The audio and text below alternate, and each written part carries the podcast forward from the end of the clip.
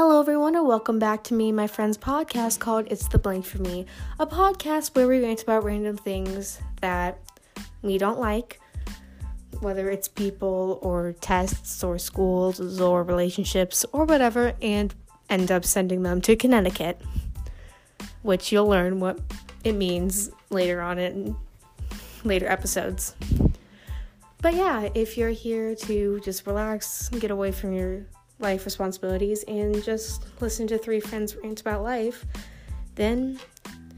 check this podcast out.